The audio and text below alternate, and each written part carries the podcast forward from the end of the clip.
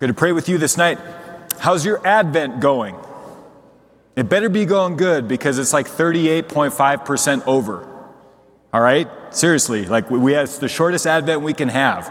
So uh, I think Bishop Edder was here last week. I'm sure he got you guys ready. He's decent at doing that, you know, for Advent, right? Give him all due credit.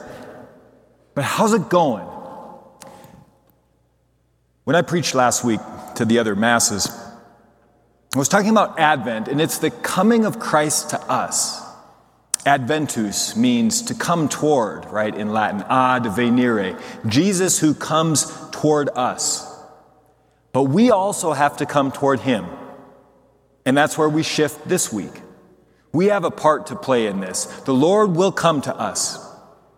Saint John Paul the Second, he had a great line. He, he said, Advent is a time of intense training that directs us decisively to the one who came, the one who will come, and the one who comes continuously. So Jesus is always coming to us. He comes continuously to us. Because when he came at Christmas, when the incarnation happened, he came among us and he never left. And he's constantly seeking for a way to get into our hearts, to come into our lives. But, and there's a good line here from Saint Irenaeus, second century saint. He said this, God would not save us without us. It's a good line. God would not save us without us. He doesn't force his salvation upon any of us, but he wants us to engage the reality of his coming. And that's what we do in Advent. Advent has notes of a penitential season. It's not like Lent, but it is penitential. I'm wearing purple. We skip the Gloria. The disciplines, prayer, fasting, and almsgiving, which should always mark our Christian lives, always, not just at Lent, are heightened in Advent. Maybe not to the same extent as Lent, but they're there. Why? Because they prepare us. They prepare us to go out and to meet Jesus. The opening prayer of this Mass tonight. Almighty, merciful God, may no earthly undertaking hinder those who set out in haste to meet your Son. That's our call, to set out in haste to meet him and to be unhindered. Well, for us to be unhindered, we have to acknowledge some realities. First and foremost, and the order is critically important, first and foremost, we acknowledge the reality of the incarnation. That's the ultimate reality for every one of us here tonight who professes the faith of Christianity. That God, who loved the world into existence, so loved the world that he gave his only begotten Son, that all who believe in him might not perish, but might have eternal life, right? John three sixteen. God so loved the world that he sent his Son among us. That reality is the deepest reality. And when we acknowledge that reality, then it prepares us to engage other realities. And once we live in reality, we start living in the truth. And once we start living in the truth, then we become free. And Jesus is all about our freedom. So, truths tonight to help us prepare to go out in haste to meet Jesus and to not miss him at his incarnation, as his coming into our lives. So first this, two fundamental realities. First, we're all sinners. We're all sinners. And second, we all have a Savior in Jesus Christ. Those two things are critically important for us. We're all sinners, and we all have a Savior in Jesus Christ. So the first one, which sometimes makes us uncomfortable, we're all sinners. That's just the truth. I heard about this book years ago. There was a book written in the sixties, of course, right? And its title was this, I'm okay, you're okay. And I just laughed at the title, right? Uh, so I laughed and I preached about it, and, and someone at Carol found it on like a used book thing. So I actually have this book, I'm okay, you're okay. I've never opened it, It might be a really good book, but the title makes me laugh because we're not all okay. In fact, I prefer G K Chesterton. He had a great quote. He said, "We're all in the same boat and we're all seasick." We're all in the same boat and we're all seasick. We're all sinners. We're all wounded by sin. Not just kind of, grievously wounded through my fault, through my fault, through my most grievous fault. Sin impacts all of us. That's a great equalizer, by the way. Nobody here needs to pretend. You're not perfect. I'm not perfect. We don't need to put on airs and pretend like we're better than we actually are.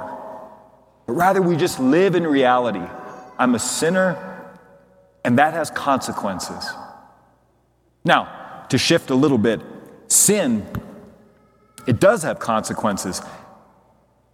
This first reading from Isaiah, which is really good, talks about raising up a highway in the desert, bringing down mountains and filling in valleys to make a broad and smooth valley open, or a, a meadow open to God, a plain. Now, I'm a born and bred Montanan. I grew up here. I love this state. I love our mountains and I love our valleys. I do not want a broad, flat plain. That's called North Dakota. I don't want Montana to be like that. I love mountains and valleys, except in the spiritual life. Except in the spiritual life. Because if you're actually traveling and not just recreating, you don't want mountains, and you don't want deep valleys or, or even canyons, because they are obstacles. It's hard to go up, it's hard to come down, and it's hard to fill in. Well, brothers and sisters, sin causes huge mountains and deep canyons in our souls, our hearts, mountains of excess, and then deep canyons, chasms of defect. So too much pride, too much self-centeredness, too much seeking after comfort, too much, too much, too much. And those raise up huge mountains that make travel difficult, progress difficult. And then on the other side, deep canyons, chasms, too little. Too little care for other people. Too little generosity. Too little acting in a manner that I should when I know I should. Too little resolve or desire to do God's will in my life.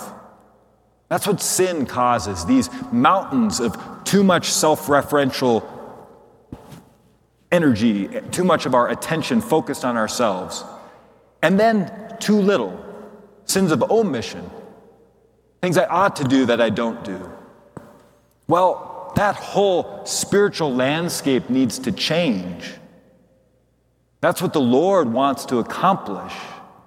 That's what John the Baptist comes to announce. Prepare the way of the Lord. Make straight his paths. Well, for that to happen, brothers and sisters, we can't just fix ourselves. Think how long some of the road construction projects take in our state.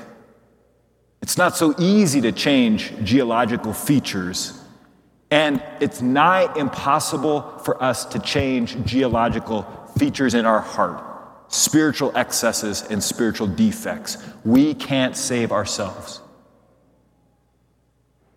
We don't have to, because that's the second great truth, the second great fundamental reality, that though, yes, we are all sinners with our excesses and our defects, we also all have a Savior who loves us, and who has the power to change what are stable features, or at least seem to us to be stable features. I'll always have too much of this. I'll always have too little of this in my spiritual life. And John the Baptist announces a word to say, no, no, no. Get ready. Get prepared, because the one who is coming can change what seems to us to be stable realities. The one who is coming can change all of what our hearts look like. There's nothing that's too great for him to bring low, and there's nothing that's too small for him to raise up. Jesus is the one who does that for us. But in order to receive him, in order to go out to meet him, we have to follow the example of those who first heard John. They go out. They go out into the wilderness. And there John is preaching repentance and baptizing with a baptism of repentance. That's why I'll argue till the end of my days that Advent is a penitential season, because the call is to repent. But repent doesn't mean to do hard things that make us sad and joyless. The Greek word for repentance is metanoia. It's a combination of two words, meta and nous. And it literally means to go beyond the mind we have.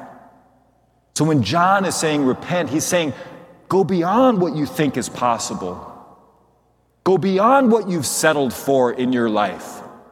Because the one who is coming is expansive in his mercy, is generous in his grace, does not withhold back any of his life or his love. So repentance for us, as we continue in this Advent journey, is to see in a new way, to prepare ourselves for something new and something great. Does it mean leaving behind the old way of sin? Of course it does. Of course it does. Sin makes us small. Sin chokes us off. Sin constricts the life of our soul. And Jesus came to save us from that. When we acknowledge our sins, I'm a sinner, right away in the next breath we have to say, I have a Savior though. And that's the one I'm preparing my heart for. That's the one I want to say yes to today. See, that drama of salvation, John crying out in the wilderness and then Jesus showing up, that wasn't just for people two thousand years ago. That same reality is for you and for me tonight, not down the road. Tonight, Jesus says, let me come into your heart. Let me be the one who saves you. As we say, I'm a sinner and I need a Savior, Jesus says, good. Now you're living in reality. And I'm the deepest reality. So he comes to you and to me tonight. He comes to save us. He will, however, not save us without us. So may you and I open our hearts to him tonight and say yes to the grace that saves us, that brings mountains down and fills valleys in, that creates a broad and beautiful highway that we move upon until we meet our Lord and join him on the way to heaven.